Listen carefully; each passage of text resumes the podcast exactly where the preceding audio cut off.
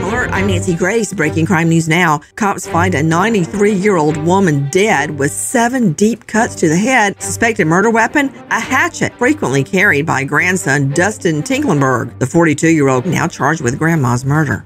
William Branch steals car keys from a mother's pocket as she retrieves her baby from the back seat. The 43 year old tries to enter the car, but a Chick fil A employee pins Branch to the ground until cops arrive and charge him with armed carjacking. With this crime alert, I'm Nancy Grace. Identity theft shows no signs of slowing down. In fact, more than $14 billion were stolen last year. That's a criminal success story and a wake up call for everyone else. It can be dangerously easy to steal your identity. Lifelock by Norton makes it easy to help protect yourself. If you become a victim, Lifelock will work to fix it. No one can prevent all identity theft, but everyone can save up to 25% their first year with promo code NEWS at lifelock.com.